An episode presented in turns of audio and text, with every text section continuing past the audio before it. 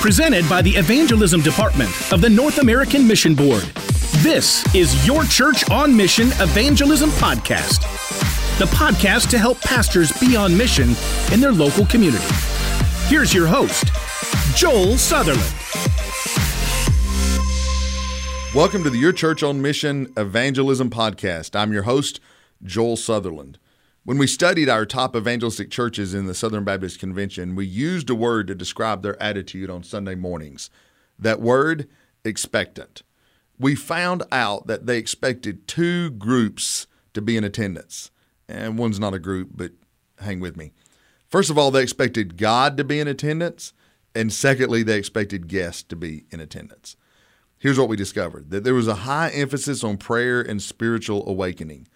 Top evangelistic churches prayed for lost people by name and talked a lot about revival and spiritual awakening.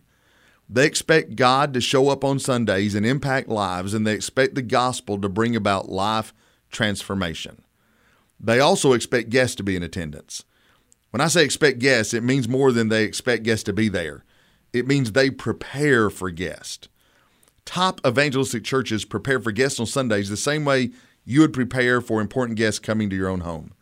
They prepare with things like parking ministry, signage, uh, connection cards, greeters, greeting time, follow up. They don't hope their people are friendly.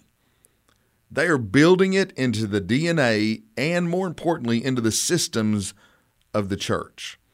So let's take a quick break, and when we return, I'll be joined by our co host, and we'll hear what one top evangelistic church has to say about welcoming guests.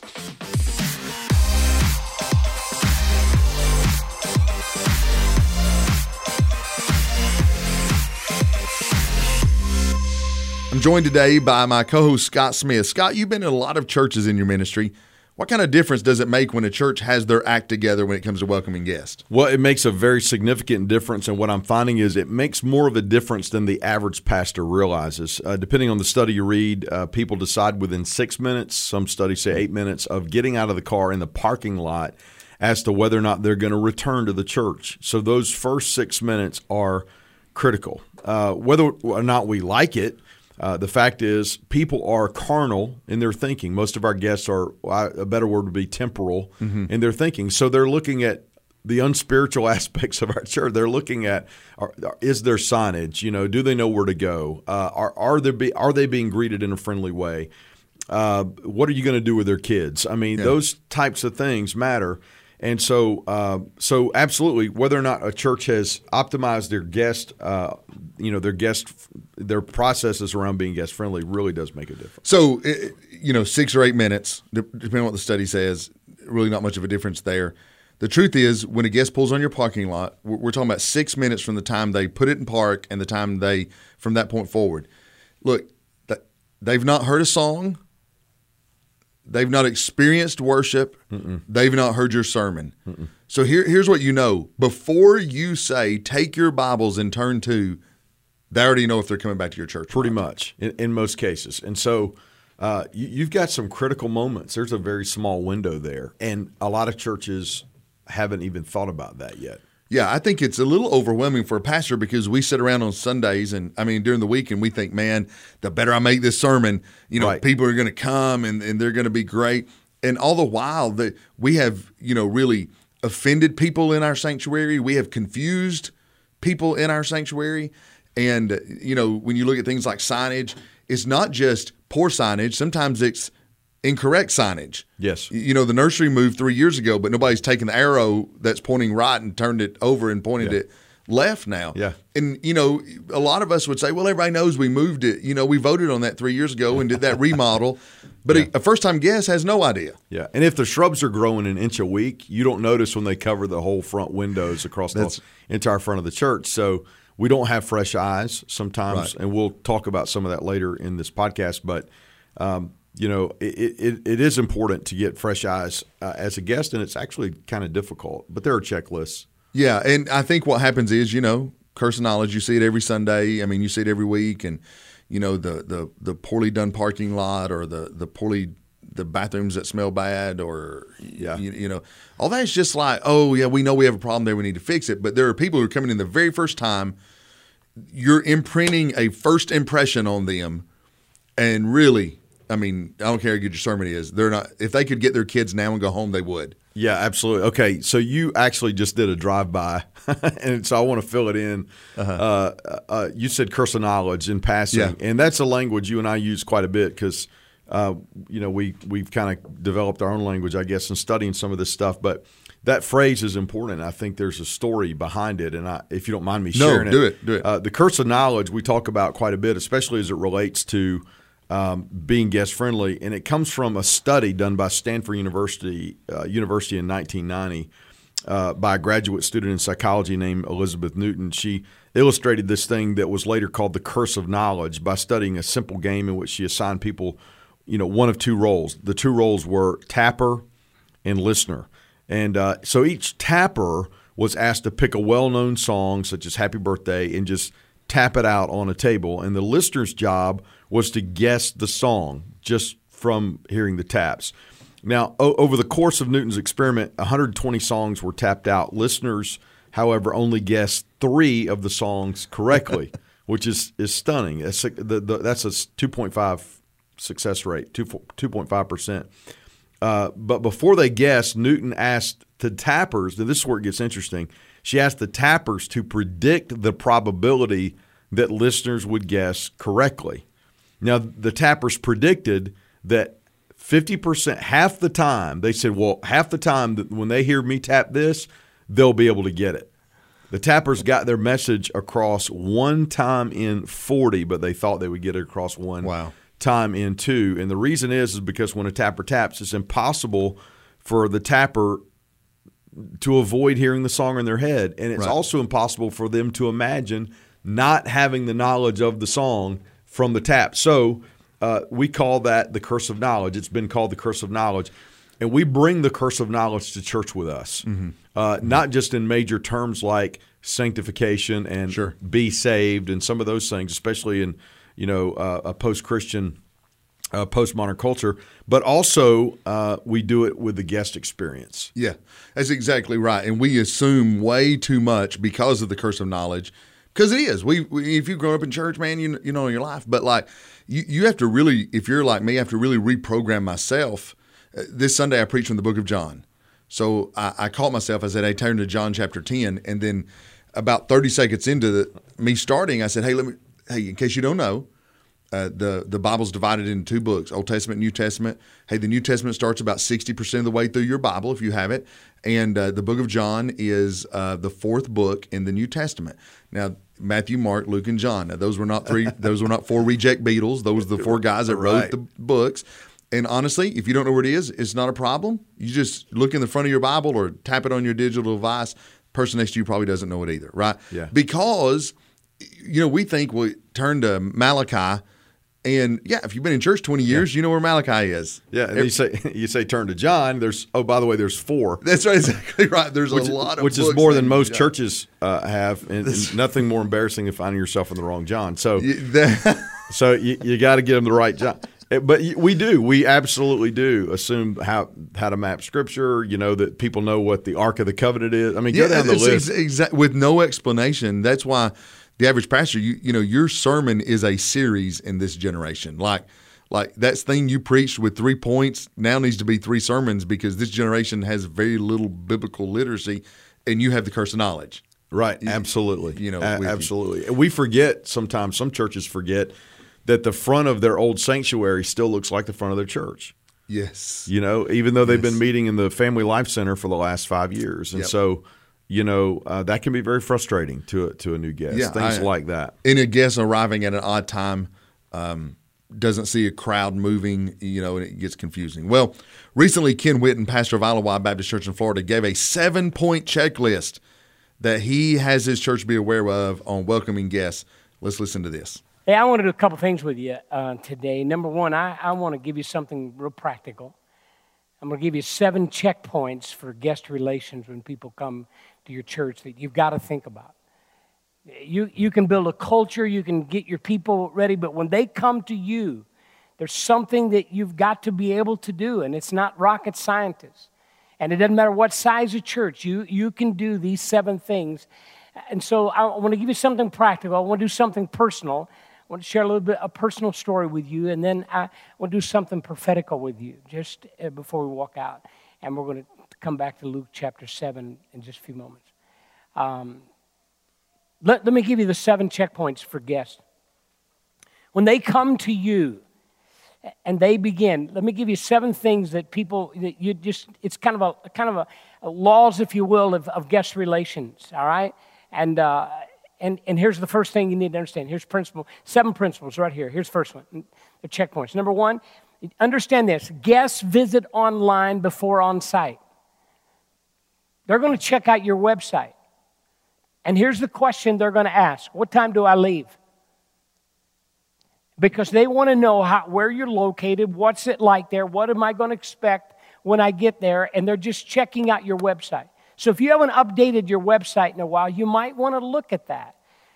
By the way, every church has gifted people. You've got technical people in your church that, that may be, they, they may be a deacon, they may be a Bible fellowship, they may be a, a, a gal that sings in the choir. But if you, as a pastor, say, listen, could you help me? That's her church too. First of all, she'd been waiting for somebody to ask her. So don't get the idea that I've got to have a $50,000 in my budget, I can't do a website. That's just simply not true. If you'll pray about it and ask God, God will raise up. Because listen, God pays for what He orders. Check number two, checkpoint number two. Building anticipation communicates expectation. And, and they're, they're asking the question, where do I turn in? Robert Lewis wrote the book 10, about, it's been almost 15 years ago now that, that just kind of revolutionized my life. And it was, it, it, was, um, it, was, it was a book. And in the book, he asked this question. He was talking about building bridges. And, and the question he asked was if your church was gone tomorrow, would anybody in your community miss you? And I thought to myself, miss us? Could they even find us? And so, guest want to know now when I'm driving here, where, where do I go? Where do I turn in? Don't take it for granted that everybody knows how to get to your church and how to get in there. Because if you're always thinking about reaching other people that have never been there, they're asking that question. Checkpoint number three understand the principle outside intention drives inside attention. Outside intention drives inside attention. What, what, what do I mean by that? Outside intention. It means that be intentional. when they walk up, have you got anybody on the curb? Have you got anybody in the sidewalks? Have you got anybody welcome? Have you welcoming? Have you got anybody just loving on people? Because you are building some things outside, and that outside intention drives inside attention. They're going to pay attention to what you do. And they're going to want to know where do I, not just where do I turn in, where do I park? Do you have a place there for first time guests and visitors? Number four, at the first blush when you hear this, don't, please don't judge me as a guy that doesn't love theology. I think theology is very, very important. But let me tell you, before you get an opportunity, was it Vance that said, uh, he was quoting somebody that said, uh, maybe he was quoting Andy Stanley, or maybe it was uh, Joel that quoted Andy. Joel, I think you did quoted Andy Stanley. The gospel's going to be offensive. Let's don't be offensive before we get a chance to give them the gospel. That's this one right here. Here it is. Checkpoint number four: friendly eats theology for breakfast. friendly eats theology for breakfast. They do not care how much you know till they know how much you care. Right? They don't. They don't. They just don't. And you know what? If you, as, as pastor and leader and staff, begin to build that culture that, hey, listen, Goober says, hey, we love you here. Here's uh, checkpoint number five. Because they want to know how do I enter the building? That's the question. Checkpoint number five is excited children beget engaged parents. Excited children beget engaged parents. When you pat a little kid's head, you are patting a mama's heart. And, and, and they're wanting to know what do I do with my kids? What do I do with our preschool? We've had some people come to our church and do what we call secret, uh, secret shopper. And I'll ask them to come in, and I may know they're there, but none of our church know. And they come in, they just take notes. And they'll bring their family. And you want to do this, you won't like what you when you do it, but you ought to do it anyway. It's a test market, but let them come in and let them, and then let them tell you at the end what they experienced. When they come to your welcome center or to your guests or something, keep in mind what you think is happening may not be what's happening. When they say, hey, uh, listen, we, we're kind of looking for a church, and, and why, would, why should we come? Could you just give me that in me, Reader's Digest? Listen, have you heard our pastor preach?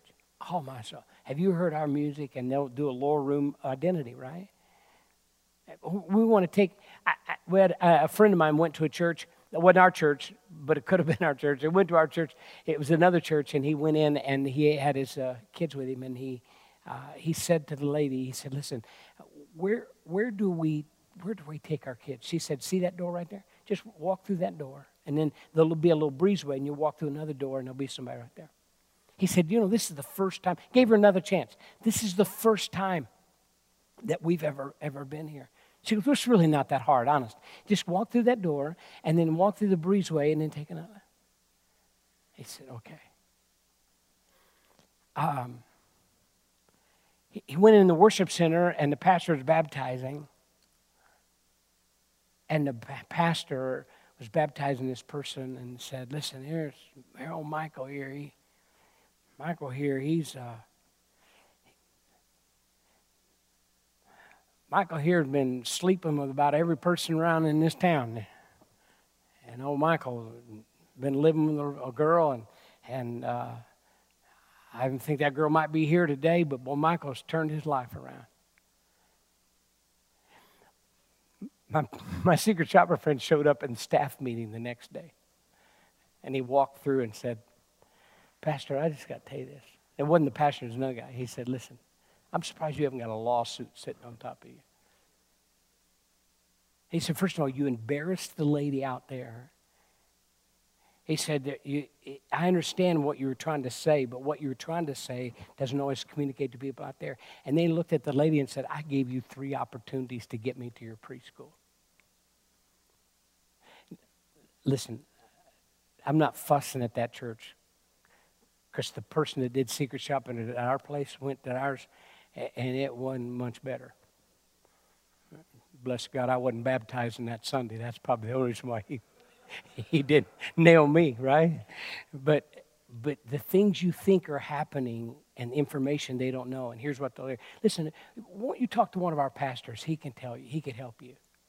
And, and that's just one of those things that we say, Woo, how well are we doing? Okay? How about checkpoint number six? Impact occurs in next steps impact occurs in next steps. And here's the question they want to know where can I get help? Where can I get help? You know, when you, Pastor, when you do a, when you do a message, if there's something practical, you've, you've encouraged them to be a part of something, man, have a table. Do something small. Do something out there where immediately they can walk out there and they can start engaging. And, and the person that's visiting, he just wants to know now, what's my next step? What do I do next? Do I come back and hear a sermon again? What are you saying next week? Do I do what is tonight about? What's Wednesday night about? Is there a, what happens with our kids? We think they already know, but they've never been in church. They have no idea what it's about. They'll ask you like they've asked me. They'll say, "Well, what how much are the dues around here?" You're going dues? Like D O? No, D U E. And and and they'll ask those kind of questions because they don't know. Checkpoint number seven the fourth smile matters most. The fourth smile matters most. Who's greeting me today? Who, who do you have at the doors? Do you have any African Americans at the door? Do you have any Hispanics at the door? Do you have any Asian? What does heaven look like? What's your church look like? And what do you want it to look like? Are they all 65 plus? Because those are the people that are the most faithful. They've been doing it, and that's been his door for 25 years. Now, there's nothing, I'm not being critical of that. Thank God for those builders in our church because where would we be without them? But has anybody asked the 20 year olds to serve at that, do that? Or would they have to wear a tie to do it? Because that's kind of what the other guys wear. And you know, sometimes we don't even think about that. The gospel is important. Doing what you do biblically and theologically is very, very important. But if you're going to build an evangelistic culture, it isn't just about everybody knowing what to say when they knock on the door and having a culture that says we're going to go out and everybody's excited about reaching more people. Because, first of all, it won't last long if they think they're just reaching more people so you can have a bigger church and you can go somewhere else. They smell that real quick. Scott, th- there's so much to talk about. Ken was just brilliant in, in that. Uh, let, us try to hit a few of those uh, that he mentioned. Uh, the first one was really important, I think, for a lot of churches. Guests visit online before they visit on the actual physical location. Man, that in all that you do, you've seen the same thing, right? Yeah, that's sort of become a, a hobby and a strategy, uh, some strategies of mine as well. I, I, think that they not only check out your website, they they hit usually your Google listing first, where they're looking at reviews and ratings. Now, I'd say most churches in the country don't have those yet, uh, but it's changing quickly. People are finding out that you know they can sit in service and give their opinion of the church before they even leave, and usually that's done on Google, sometimes on Yelp and Facebook as well. So that's another. They're checking you out. Mm-hmm. They are checking you out online, um, and you know, eventually they do get to your website. And what we found is the first thing they're looking at, the most the most popular page on your website is the one that talks about service times. Make sure you have a button, or just have it on the homepage of when your service times are. What great, what gave me a great idea listening to Ken is uh, maybe have something that says we usually finish about yeah yeah, who who would have thought twelve twenty or yeah, whatever? Exactly. Just you know, this service usually finishes about. You know, you may actually attract more guests just by adding that in. Yeah, um, and you can be general. You can, you know, just about thereabouts yeah. or you know whatever. But the second page would be uh, any kind of activities page. People love to look at activities, and I tell you what they're looking for, especially parents are looking for what you have for their kids. Yeah. And then uh, the third would be a map or location or direction and, uh, page, and or you know area of the website. They're looking for that. And Joel, I you know as recently as last week, I saw another church website that literally did not have an address on it, did not have a city and state on it. It didn't have anything about the location of the church. Again, curse of knowledge. Uh-huh. They just assume people know where Calvary Baptist Church is in their uh-huh. town, and it's not even on the website. And they don't even know if they're the right website. They don't even know don't. is this in Tennessee, Georgia, or Texas. We don't exactly. know. And um, I would say this for for pastors, I think everybody needs a website. I mean, you literally can get one for twenty bucks a month now. That's plug and play if you had to do it that way. But if you can't get a website for whatever reason, um, there, you mentioned two critical places that you can get online traffic from and can give out the information. One is a Google review, and two is a Facebook page. Yeah, most churches already have a Google listing. Mm-hmm. It's a maps listing. It gives your your gives your times and your website link and all that. If you don't have a website, um, you know you could start a Facebook page for free, and chances are, if somebody if you fill that page out. Uh, in the about section with the address and all that, and somebody types in the name of your church, city, and state, chances are that Facebook page will the link will come up on the first page of Google. Yeah, and you just need to uh, put as much activity out there. I mean, within reason on the Facebook page, but make sure it looks right. good. Uh, cover photo, real photo. Uh, you know, description, service times. Yeah, a lot of that website information you put on the Facebook page. Yeah, and on the Facebook page, you or the website, you don't put deacons meeting or choir practice. The, these are these are these are front facing pages for people who don't know Christ. Like your members don't need your website. Right. One of the funniest things to me used to be this trend towards membership church membership websites where you had to go log in to your church. Members aren't going to your website; they know everything that's going on. Uh, it's guests who are going to your website, and right. we have to keep that in mind as a front-facing uh, page. another thing he said was, and we could cover a lot of it, but friendly eats theology for breakfast. It, it does uh, for, for guests. Now, again, he's not saying, and we're not saying, your theology doesn't matter. No. It does no. matter. But that is not uh, that's not how you get a foot a foot in the door with guests. They're not thinking they don't know theology. No. But they, they do know whether or not they feel significant. They know whether or not they feel like they belong. They know whether or not they feel feel like they're welcome, mm-hmm. uh, and they're gauging on those uh, felt needs, or you know, again, it may be more carnal, more temporal, but that's that's how they're evaluating at that point. Yeah, and we just have this idea because a lot of pastors think, well, we, we still have this Bible Belt mentality of, and the Bible Belt's it's gone. I mean, there's no such thing really Right. anymore. And we still have this Bible Belt mentality that, well, if I have the best theology, that will attract people to my church. Now, again, I'm all for good theology. Like I, I demand it, right? It's got to be good theology, but you can't get people good theology that don't come into your building. Yeah, right, right. You, you you'll attract people, but usually it's a, it's a sheep swapping Yeah. scenario. You're attracting other believers that are already versed up and that, that are that are anal, that are evaluating churches based on theology. They're already born again. Yeah, and uh, the last thing I want to talk about is is an idea Ken actually introduced to me, and that was the Next Steps station. I had just told you I want to repeat the story before we came on air that we just set up at, at, at uh, where I go, the Next Step station. We spent about fifteen hundred bucks getting a you know nice little display area and and set up a little table, and we bought some extra extra large T-shirts that we told staff members after the service would you go back there and just pull an extra extra large t-shirt over your clothes? Like you know just take your your polo and just pull this t-shirt over it. And and so we put a picture of the next step station on the screen with a staff member standing in front of it with a t-shirt. And we have a couple volunteers that work it as well. And um, this past sunday uh, not preaching evangelistic message for example we- we've only had it two weeks we've had about 10 visitors to the next steps in the last two weeks uh, all wanting to know how to be baptized how to join the church or how to be saved we had a young couple come by this past Sunday, met with a staff member, and just said, "Hey, we're we're not Christians, and we just heard him give the gospel, and we we had some questions, and can you answer those questions for us?" And he did. And the Next Step Station prayed with them to receive Christ before it was over. And all I'm saying is, if you have questions about the next step in following Christ, we have a place set up for you, and you recognize it because it says "Next Step" in big bold letters. That may not sound like much. Oh, it's brilliant. may not. I mean, it's brilliant. but you know, people are confused nowadays. They, they they just don't know, and he really did a great job bringing that home.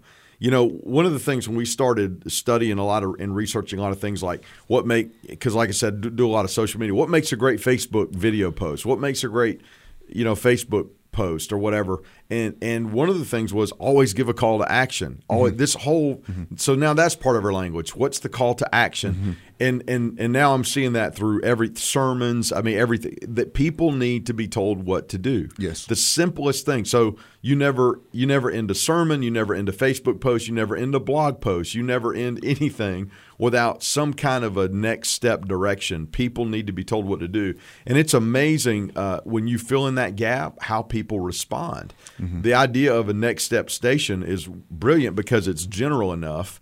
That's Yeah. like you can literally say whatever if you're confused about what your next step is in your spiritual life Sure.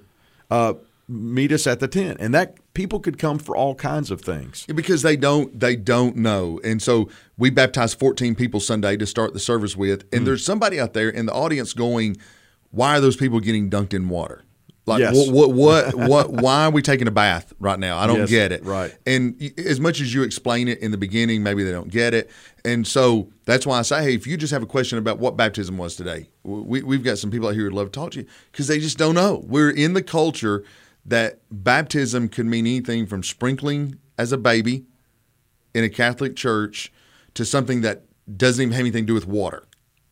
Absolutely. So they don't know. Yep. They don't know, depending on their culture. So next steps, just to say, whatever your question is, we can find the answer. Yep. Is great. love that. Is great. So, Pastor, here's your next step.